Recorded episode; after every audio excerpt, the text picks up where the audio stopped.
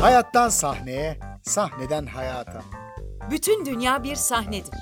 Bütün erkekler ve kadınlar sadece birer oyuncu. Alt Kat Sanat Tiyatrosu'nun hazırladığı Podcast'lere hoş geldiniz.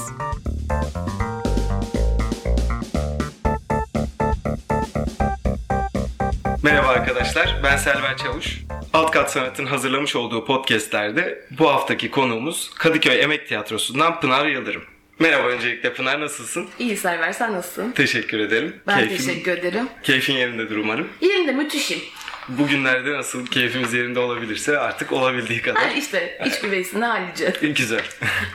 Ee, ben kısaca Pınar'ı tanıtayım. Pınar 1985 doğumlu. Ee, Yeditepe Üniversitesi'nden tiyatro bölümünden mezun oldu. 2009 yılında mezun olduktan sonra 3 yıl başka kurumlarda çalıştı. Ardından 2012 yılında Kadıköy Emek Tiyatrosu'nu kurdu. Evet Pınar. Böylelikle senin de eklemek istediğin bir şey varsa. Yo ne olarak görünüyorsak odur. Evet. o zaman başlayalım. Bu arada senli benli konuşacağım. Ee, sizi bizi ortadan kaldıracağım. İlgin olsun. Birkaç kişi değiliz zaten siz dememize Evet, gerek yok. bence de. Ben de öyle düşünüyorum. Pınar öncelikle merak ettiğim şu. 2012 yılından beri var olan ve düzenli bir şekilde her sezon perde açan Kadıköy Emek sahnesi. Tiyatrosu. Kadıköy Emek Onun Tiyatrosu. hikayesine gireriz sonra istersen. Tamam olur. Kurulma öyküsü nedir? Yani burayı kurmak hep hayalin miydi? Nasıl kuruldu? Nasıl sahne açmaya karar verdin? Emeğin öyküsü başlığını atalım mı bu soruya? Atalım. Tamam. 9 yıldır atıyoruz bir röportajda. Burada da atalım ya. Alt kas için her şeyi atarım yani.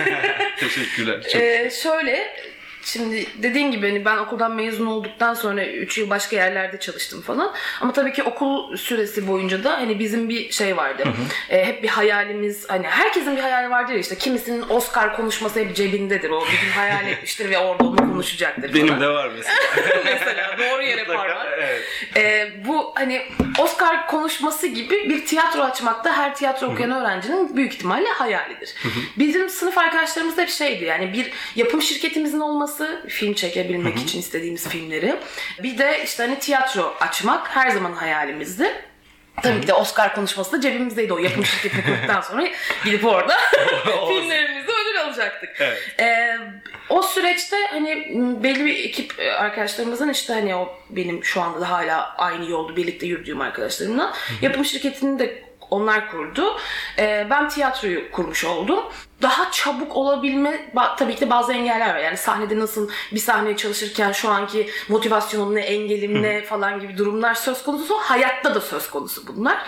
Ee, bu işte başka yerlerde çalışırken Öğrencilerle yaptım yani ders veriyordum bir yerde ismini vermeyeceğim özel bir yerde. Ondan sonra orada o bölgede oynarken bir sansüre uğramaya başladık. İki oyunda da böyle oldu. Yani Nazım Hikmet'in üzerinden bir sansür yedik. e, Başka bir hikayeden sansür yedik. Yani çok geçmiş yakın geçmişimizdeki tarihteki olayları oyun yani canlandırmaya çalışırken de bir sansür yenince e, benim artık böyle yavaş yavaş sigortalar atmaya başlamıştı.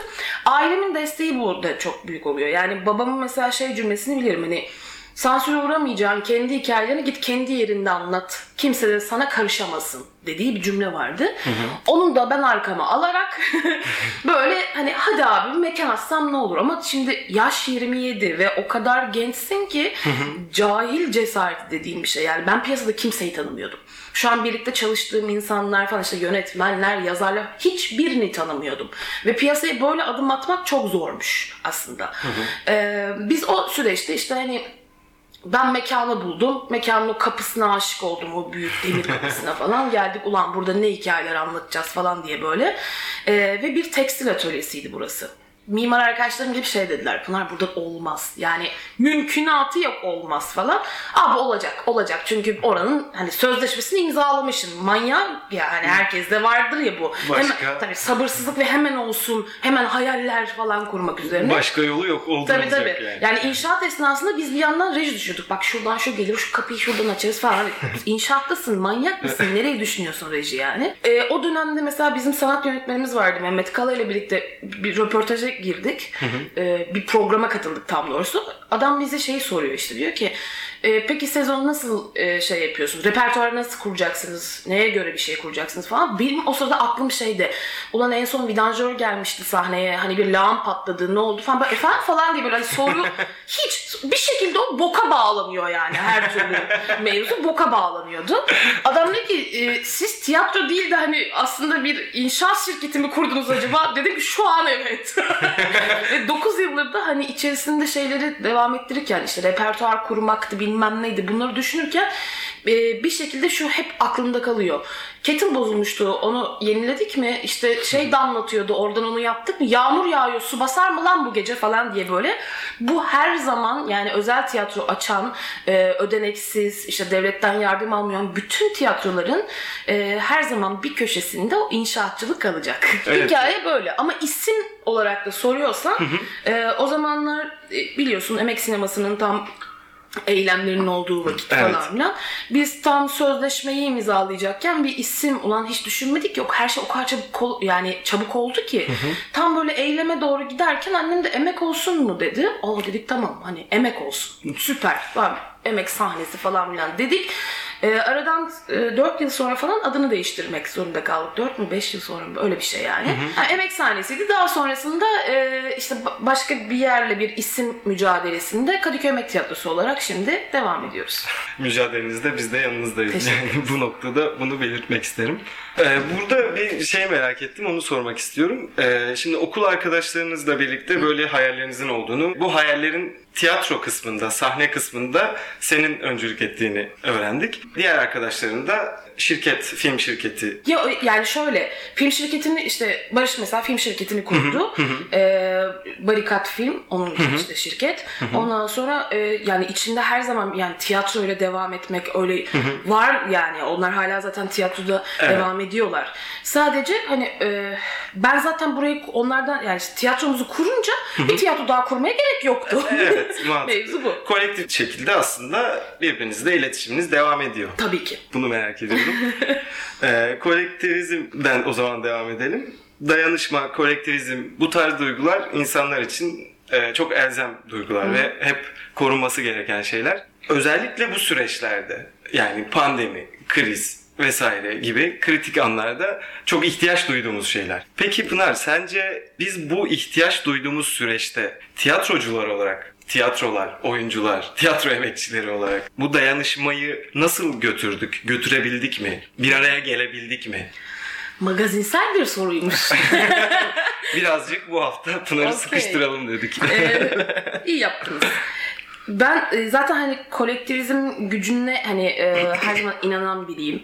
Bizim ekibimiz de o şekilde. Yani biz gücümüzü buradan alıyoruz aslında. Birbirimizden alıyoruz. Ee, şimdi pandemi süreci şöyle bir şey. Hiçbirimizin ya bütün hepimizin böyle şaşkaloz gözüne far böyle bir anda açılmış tavşan gibi kaldığımız bir dönemde. O yüzden Kesinlikle. herkes çok şaşkındı. ne olacağını bilmiyoruz, önümüzü göremiyoruz, ardımızı göremiyoruz. Süreçte böyle donduk kaldık. Bir şekilde tabii ki de herkes bir araya gelip toplanıp bir şeyler yapma çabasına girdik. Ya ben hayatımda bu kadar kalabalık toplantılara, zoomlardan girdiğimi hatırlamıyorum. Ve sürekli toplantılar var. Hem bir yandan iyi geliyor birbirimizi görmek hem de bir yandan böyle ay hani sonuç yok. Çünkü e, bilmiyorsun. Yani bu, bu konuda işte devlet de işin içerisine giriyor, yerel yönetimler işin içerisine giriyor. Kimsenin iyi niyetinde bir sıkıntı yok. Ama bir araya gelip yürümekle ilgili tabii ki de başka başka hani şeyler var. Yani kooperatif var, platform var işin içerisinde. Onlar bir şekilde bunu yürütmeye çalıştılar. İşte devletle bağlantı kurarak, yerel yönetimlerle bağlantı kurarak falan. Bizler de onların içerisinde yer aldık. Çünkü benim için şöyle bir durum var. En sevdiğim slogandır işte yani bu hani ya hep beraber ya hiçbirimiz. Çünkü mevzu e, galiba burada da hani virüs bir şekilde hayatımızda sağlığımızla tehdit ediyor. Ama bir yandan da binlerce yıllık bir kadim bir meslek yok mu oluyor diye bir endişe var içimizde. Ve herkes de aslında baktığında aynı endişeydi. Yani tabii ki de maddi endişeler var, o var, bu var ama tiyatro ne olacak? Biz ne olacağız? Çünkü başka bir şey bilmiyoruz ya. Dert bu aslında. Evet. Ürküten şey de bu. Başka bir şeyle uğraşmayı bilmiyoruz. Ee, hayatımızı nasıl devam ettireceğimizi bilmiyoruz falan. İlk döneminde dediğim gibi çok bir araya gelmek, e, herkes yan yana durmaya çalıştı uzunca da bir süre. Bence bunu hani kimisi başarısızlık olarak görebilir ama yine de bir arada durmayı başardık diye düşünüyorum. Yani bu şey gibi bir şey. Son reaksiyonlara baktığın zaman da yani kırmızının bir sürü tonu var.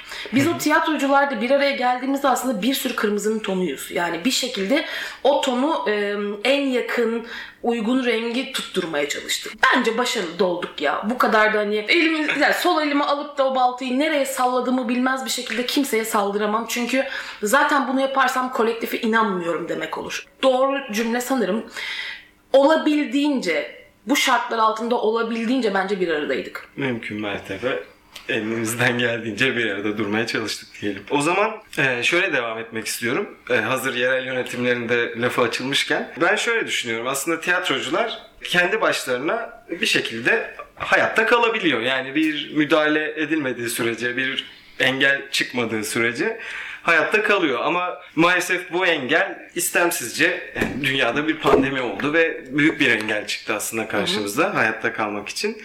Bu noktada da devlet ya da yerel yönetimlerden aslında destek görmemiz gerekiyordu. En azından bu süreçte. Hı hı. Peki sence bu süreçte bu şekilde bir destek görebildik mi? Ya da yeteri kadar görebildik mi? Ya da ne düşünüyorsun bu konuda? Senin düşünceni merak ediyorum. Ya da ne olmalı? Şimdi pandeminin ilk süreci, ikinci dönemi bence ikiye ayrılan, yani milattan önce ve milattan sonra gibi benim açımdan bir bakış açım var yani orada.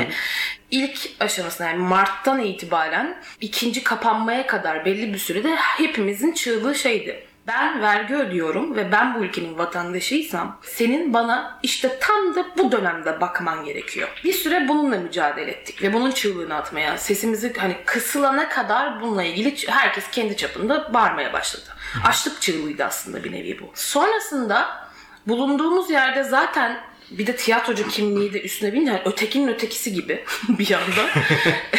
hani burada şey geldi zaten hiçtik ya onların gözünde ve hiçlik duygusunu daha fazla üzerimize giydikçe biz yıkılmaya başladık. Evet. Yani ben şahsi kişi olarak bir böyle ulan hiç yokmuşum. Depresyona böyle girmek üzereyken tekrar kendimizce, bizim kendi tiyatromuzca çıkmaya çabaladığımız bir yer vardı. Hani durmayalım diye. Ee, ama o süreçte devletten hiçbir şey gelmediğini gördük. Ve bunu zaten biliyorduk. Bilmediğimiz bir şey değildi. Sadece yüzümüze daha önce bu kadar net çarpılmamış mıydı yani?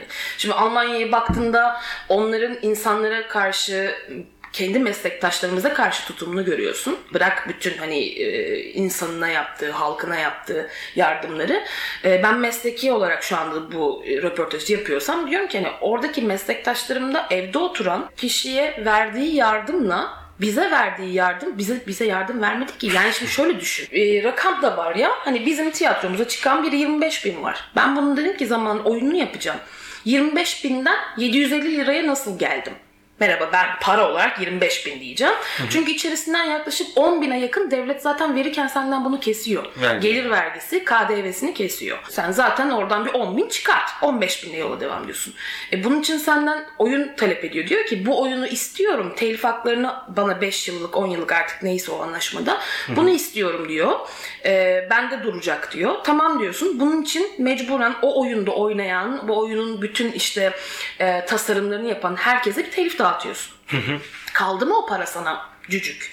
Bir de biz o, verdiğimiz oyun e, ortak prodüksiyonu bir oyundu. İkiye böldük. 750 lira benim cebimdeydi. O 750 lirayı da işte ne yapayım nerelerime sürsem diye düşündüm bir süre yani. Hani böyle bir şimdi devletten böyle bir yardım. Okey yardımsa bunun adı böyle bir yardım. Yerele geçtiğimizde de e, şimdi Kadıköy'deyiz biz.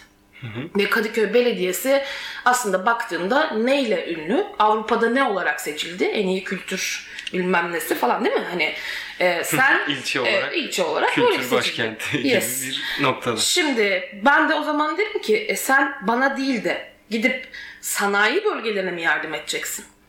Senin hangi ya şehrinde, senin ilçende en çok ne var kardeşim? Kimlere yardım etmen gerekiyor? Senin çünkü koruman gereken Hı-hı. bir şey var. 12 tiyatro mu? 8 tiyatro mu? Yerleşik hani mekanlı tiyatroyuz. Bunun kirasını ödesen Hı-hı. senden ne eksilecekti? Bir de üstüne kahraman olacaktın. Evet böyle bir tarafı var. Yani de sonuçta olmadı. tabii ki de hani oraların da böyle bir şeye ihtiyacı var ama zaten bunun için yerel yönetimler var ve oranın yerel yönetimi de bunu sağlamalı. Buranın yerel yönetimi de bunu sağlamalıydı. Valla yerli Ama- yöreli fark etmez. o kadar sınıfta kaldılar ki hani Çok da evet. tek başımıza kaldık. Hani o kolektiflik falan filan kısmında bir arada durmak bizim belki de hani e, insanların tiyatrolar çok bir arada duramadı demesinin sebeplerinden biri de e, bir yerden sonra çırpınıyorsun çünkü onlarla iletişim kurmaya çalışıyorsun. Hep birlikte ses çıkartıp bir şey almaya çalışıyorsun. Bunun da karşılığı gelmeyince herkes artık kendi başının çaresine bakmak zorunda kaldı Evet. açıkçası. Hmm, Bu noktada ben kendimi güvenceli bir e, tiyatrocu ya da tiyatro işletmesi olarak asla görmüyorum. Hiçbir zaman arkamda devlet varmış gibi bakmayacağım. Bakamam, bakamıyorum. Çünkü yok. Yok. Maalesef öyle. Üzülerek söylüyorum ama öyle. Ee, tanımsız bir mesleğimiz var. Yani böyle bir iş kolu olarak bile Meslek tanımı yok. meslek tanımı yok. Bu noktada iyice silinip gitmeye yönelik bir tavır var işin Evet. açığı. Öyle diyebiliriz. Bir tiyatro işletmecisi olarak konuyu açtığını söylüyorum. Çok güzel bir sorun var merak ettiğim. Bir tiyatro oyuncususun. Bir tiyatronun sahibisin aynı zamanda. Yani sonuç itibariyle baktığımızda burası bir işletme. Sen de bu işletmenin bir aslında hem çalışanı hem işleticisisin. Yani sonuçta bir işletmenin belirli başlı çerçeveleri ve kararları olmak zorunda hayatta kalabilmek ve devam edebilmek adına. Pınar Yıldırım hangi Pınar olarak karar veriyor? Yani işletmeci Pınar Yıldırım mı yoksa Sen bana burada bir bölünmen var. Şizofrensin mi demek istiyorsun? Hangi Pınar falan da. Aslında şunu merak ediyorum. Tabii ki de böyle bir şey demek istemiyorum. Yaptığın şey zor bir şey. Yani sen de aslında durduğun yeri biliyorsun ama bir yandan da buranın da ayakta kalması gerektiğini biliyorsun ve belli başlı kararlar alman gerekiyor. Bu kararlar alırken hangi pınarı kullanman gerekiyor? Ya da bir karar verdiğinde burada da yanlış karar verdim dediğin oldu mu mesela? Ee, birkaç Pınar'a bölünmüyorum. Yani şöyle bir yerden. Bunun, e, burada ekip konusunda ben biraz şanslıyım. Yani kalabalık bir ekibiz ancak içerisinde e, herkesin bir görev tanımı var. Hani biz bundan yıllar öncesinde baktığımızda şunu diyordum mesela. Hani bir tiyatro sahibi aynı zamanda onun oyuncusu aynı zamanda yönetmeni aynı zamanda muhasebecisi aynı zamanda bilmem nesi falan filan diyebiliyorduk. Şu an bizim tiyatro için bunu söyleyemem. Çünkü yaklaşık 10 yıllık bir tiyatroyuz şu anda. E, ve bunun içerisinde işte genel koordinatörü ayrı, etkinlik koordinatörü ayrı, e, sahne amirleri var, e, teknik ekibi var falan. Yani bölünmeler var. Bir de ben tek başıma bir şey kararı vermem. E, bu başından itibaren repertuar yaparken oyun, yönetmen, oyuncu kararı verirken de bir ekibimiz var ve biz bunu bir, e, işte mesela Şubat ayı bizim için önemli bir aydır. Şimdi bir ay var ona da geliyor. Ee, biz Şubat ayında bir sonraki sezonun hatta mümkünse iki sezonu yapmaya çalışıyoruz ama gündem sürekli değiştiği için ülkemizde e, bizim ülkemizde öyle iki senelik bir program yapamıyorsun. Çünkü hayat e, ve bazı oradaki taşlar sürekli değiştiği için e, oyun repertuarını seçerken de hani ona göre seçmek zorundasın. Bir şekilde tiyatro muhaliftir çünkü her zaman. E, bu yüzden hani mesela bir sanat ekibimiz var. O da kollara bölünmüş vaziyette. Yani bir genel bir çatı e, kuruyoruz. Mesela diyoruz ki uyduruyorum şu anda. Bu sene diyorum işte konumuz e, iktidar. Uyduruyorum. Bununla ilgili 3 tane prodüksiyon yapacağız.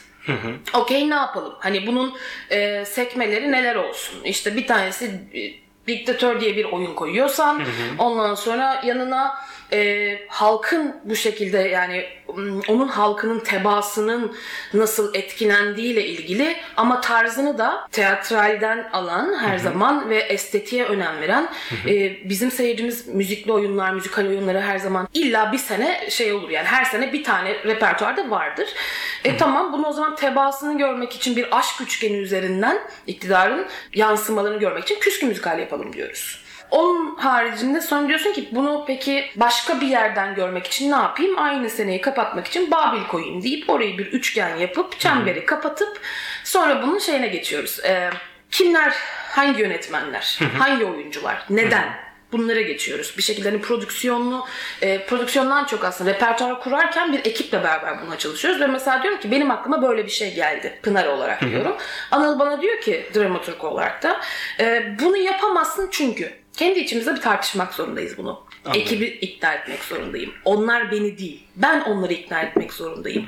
ha, ikna olmuyorlarsa O zaman o yapılmamış oluyor. Ekipten herhangi biri de bir şeyle gelip diğer herkese ikna ettikten sonra bir yolda yürünebilir. Yani. Aynen öyle. Anladım. Ama zaten çok uzun zamandır birlikte çalıştığımız için artık Evet. çok iyi anlıyoruz birbirimizi ve mesela ben e, daha gruba şey yazarken ya şöyle bir şey var derken onlar aynı cümleyi benden 30 saniye önce yazmış oluyorlar mesela. Çok güzel. güzel bir birliktelik. Uzun yıllar devamını dilediğim bu arada. Teşekkürler. Böyle bir Yani Pınarlara ayrılmıyorum. Ha, tamam. Şizofreni. Merak ettim. Ee, güzel oldu. Teşekkür ederim. O zaman şöyle bir sorum var Pınar. 2012'den bu yana kolektif bir biçimde üretimdesiniz. Bu üretim safhasında sizinle birlikte bahsettiğin gibi yürüyen yönetmen ya da ekipten birilerinin dışında dışarıdan da çok insan geliyor. Yani konuk yönetmeniniz de çok oluyor. Ee, oyuncularınız da keza öyle. Asistanlarınız da.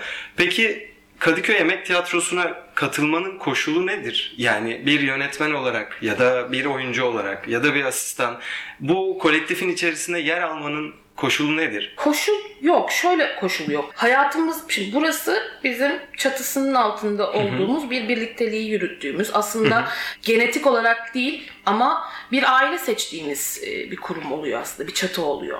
Şimdi orada da tabii ki sen ne bekliyorsun? Sen kulise girdiğin zaman iyi insan olmasını bekliyorsun. Hani o kişiyle yol yürüyeceksin çünkü. Bütün özelin, bütün şimdi bizlerin böyle prova esnalarında bilmem her şey yaralarımız açıkta ya. Yani ona parmağını da sokabilir, kanatabilir ya da böyle sürekli ona pansuman yapabilir. Şimdi bizim de aradığımız galiba birbirimize, benim ona, onun bana, ötekine, berikine pansuman yapacağı, yanında duracağı, o yarayı e, kabuğunu soymayacağı kişilere dikkat ediyoruz. Yani dikkat et, ya şey de değil mesela ben seni geldin de çevirdim çünkü sen kötü insan öyle bir dünya da değil. Yani bunu e, başından iyi insan mısınız diye bir sorgulamamız yok. Sadece mesela sen bana bir proje getirdiğin zaman bunu zaten ekibe danışmak zorundayım. Böyle bir proje geldi arkadaşlar diye. Bunu değerlendirmesi oradan oluyor. E, oyuncu şimdi çok fazla buraya konuk ekipler geliyor. Oyunlarını seyrediyoruz. Şimdi orada oynayan oyunlar dışarıda da çok oyun seyretmeye çalışıyoruz. O mesela A e, tiyatrosundan bir oyuncuyu hepimiz çok beğenmişiz. Oyunculuğunu, buradaki içeri girdiği andan itibaren bütün ekibe davranışları.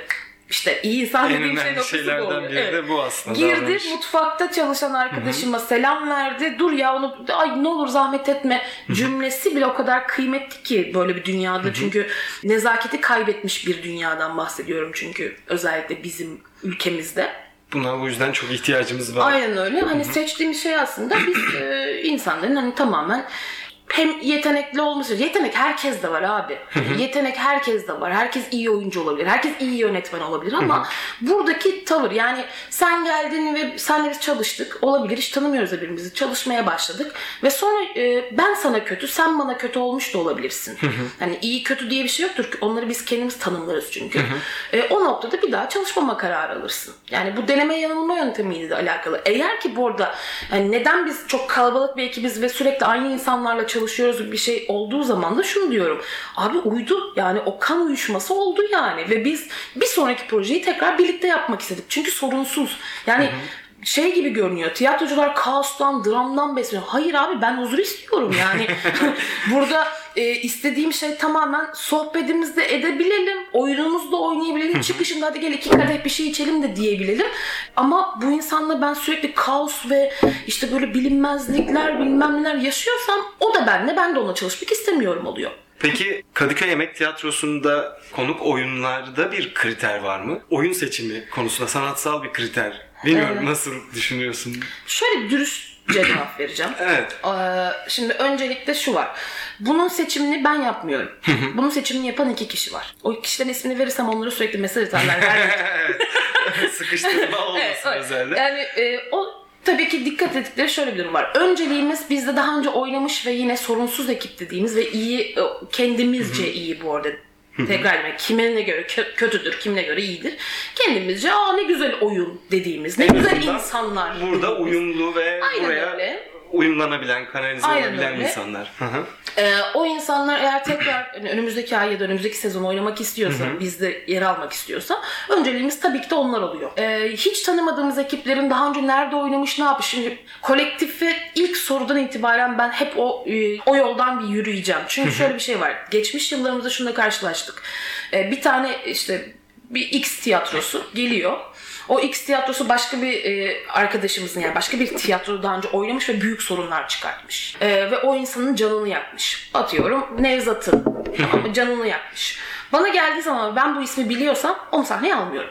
Açık ve net. Hani orada bir bizim de kusura bakmasın kimse ama canlarını yakıyorsa birilerinin ve sağda solda onun tiyatrosu ve kişiliği hakkında hakaret etmişlerse ben arkadaşımı da korumak ve e, onun hani bir şekilde yan yana dururken omuz omuzayken 3-5 kuruş fazla kazanayım diye o tiyatroyu almamayı tercih ediyorum. Anladım. Yani burada da referans önemli bir şey. Ee, son olarak bir soru soracağım. 2015'te gazete müstahaka verdiğim bir röportajda şöyle bir şey söylemişsin. Ay 2015 çok Ta oraları bulup çıkarttım. Evet, Hadi bakalım. Özellikle. Hiçbir şey yapmasak da otursak mı oturduğumuz yerde? Ha, istihbarat kumpanyasından bir replik. Evet. Bu oyunun repliği çok sevdiğini söylemişsin. Evet. Peki sence bu dönem içinde aynı şey geçerli mi? Yoksa Hiçbir şey- ya tam o- tersi bir şeyler yapmalı ve harekete geçmeli miyiz? Şimdi Peki oradaki- nasıl geçmeliyiz? O oyun benim ilk yönettiğim oyundu okulda. Ee, ve Uğur Saatçı'nın oyundur. Hani buradan da çok selam olsun bir dinlerse belki. Selamlarımızı iletelim. Ee, Uğur çok güzel bir yani çok kıymetli bir oyun yazmıştı. Ve o da o sırada 950 öğrenciydi yazarlık bölümünde. Ee, daha henüz mesela şey e, Trabzon Devlet Tiyatrosu ilk oyunu dünya premierini yaptığını söylüyor ama hayır biz aslında okul oyunu olarak yapmıştık. hani sadece resmi olmadığımız için falan tabii ki dünya premieri onlar yapmış gördü. Ee, hatta bizim oynadığımız metin şu an basılı olan metni de değil onun. Biz onun ilk daha e, yarışmada kazandığı işte jürilerden biri bizim hocamızdı ve o bize ya bu böyle bir tekst geldi çok iyi bir tekst falan çocuklar galiba dedi bu birinci olacak falan diye biz böyle bir tüyo almıştık. O teksti okuduğumuzda gerçekten şahane. Çünkü şöyle bir durum var. Ee, orada bir istibdat dönemindeki işte bir paşanın devrim yapmak istiyor. Tiyatrocular işte, e, şeyi kaçırıyorlar. Fransız bir yönetmeni kaçırıyor. Buradaki orta oyuncularla bir şey yapmaya çalışıyorlar falan filan. O kadar hani komedi ama o komedinin do- yani niye bu kadar gülüyorum dediğim şeyde yaşadığımız şeyler aslında. Tamamen o gerçeklik komedisindeyiz. Çünkü absürt görünüyor her şey ama adam mesela diyor ki orada burası ne diyor? Hani burası diyor daha önceden işte bir şey için yapılmıştı. Sonra diyor o şeyi işlevlemiyordu. Biz onu değiştirdik. Şunun için kullandık. Şimdi tekrar aynı şeyi kullanmak için geri döndürdük. Yani bu o kadar bizde olan bir durum ki. Ve orada da bir devrim yapmaya kalkışan paşa var. ee, yaverine diyor ki işte o oldu mu bu oldu mu şu oldu mu işte onları oraya yerleştirdik. Kedilerin işte e, götüne çare soktuk. Onlar alev alev böyle yanarken ortalık biz bunu gireceğiz sloganlarla falan diyor. Sonra bir an bu fazla mı geliyor diye böyle durup yaverine dönüp şey diyordu hani "Hmm, hiçbir şey yapmasak da dursak mı durduğumuz yerde dediği bir an. Şu an bizim evet o e, götüne çıra sokmuş kedileriz. Ve o perdeler e, yanışmaya, yanmaya başladı. Bu soruyu ben bizim ekibe sordum. Yani hiçbir şey yapmasak ve dursak mı dediğim şeyi. Şimdi içimden diyorsun ki ya abi artık bir duralım mı ya? Bir duralım mı? Bunu bu, bak her yere yayabilirsin. Bunu e, devletle olan ilişkinde de söyleyebilirsin. Bilirsin. Belki durdurursak her şeyi. Şimdi iki farklı anlam var ya. Her şeyi durdurursan bu çok büyük bir şey. Ama sadece kişi olarak sen durursan Başka bu bir şey. da başka olumsuz anlamda Evet. başka bir şey oluyor. Burada bizim ekip olarak bakarsam duramayız. Top oyunda kalmalı. Evet. Şu an biz mesela sahnemiz işlemiyor. Oyunları oynayamıyoruz ama bak senle şu anda podcast yapıyoruz. Niye? Alt sanat durmuyor. Evet. Top oyunda kalsın diyor. Biz online e, işte seminerler yapıyoruz. Niye? Top oyunda kalsın istiyoruz.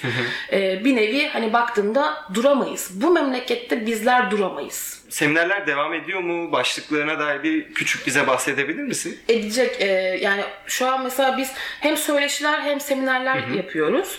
E, ilerleyen vakitlerde hani farklı işte projelerimiz de var düşündüğümüz ama seminerler e, devam edecek. Çünkü şöyle bir şey fark ettik. E, başlangıçta hani gerçekten top oyunda kalsın diye başladığımız bir şeyi şimdi üzerine daha düşünerek geliştirerek devam etmek istiyoruz. Çünkü e, biz mitoloji semineriyle mesela seminer olarak mitolojiyle başladık işte Bengü Cennet Coşkun'un yaptığı. Onun ikinci ayağını da yapacağız şimdi e, Şubat sonunda. E, orada mesela şunu gördük. 70 insan vardı seminerde ve yurt dışından da katılan var, şehir dışından da katılan var falan filan. Şimdi bunu sahnede yapıyor olsaydık sadece eski düşüncelerimizle böyle bir şey açsak birincisi buraya gelmek, gitmek gibi bir durum söz konusu. Ee, şehir dışındaki ve yurt dışındaki insanlar zaten böyle bir eğitimden haberdar olsa dahi gelemeyecek, edemeyecekti. Bu bizim bir başka insanlara dokunmak Yani başka hayatlarla bir şekilde buluşmak hoşumuza da gitti. İnsanla buluşmak hoşumuza gitti daha ötesi. Ee, sonra bunu Engin Alkan semineri işte kuramsal e, laflamalar semineri yapıyoruz.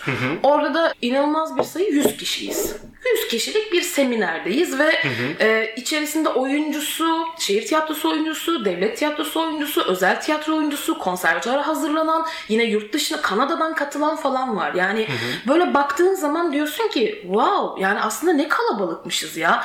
ne kadar birlikte öğrenmek istiyormuşuz. Bu çok kıymetli. Evet. Birlikte öğrenmek istemek. Çünkü sen bir mesai harcıyorsun. Evinde o kadrajı ayarlıyorsun. Defterini, kalemini, kahveni. Yani bir şekilde evet mesai harcayıp sahneye gelip bu dersi almıyorsun ama haftada en az iki gün o seminere girmek için hayatından bir an kopartıp oraya koyuyorsun. Doğal olarak da diyorsun ki kıymet veriyor. Sen ona kıymet veriyorsun. Ben mesela o seminerlerde bir parça kırmızı rujumu sürüyorum. Çünkü hoş geldiniz diye açacağım orayı. Hoş geldiniz Evet. falan demek zorundasın baştan açılışta.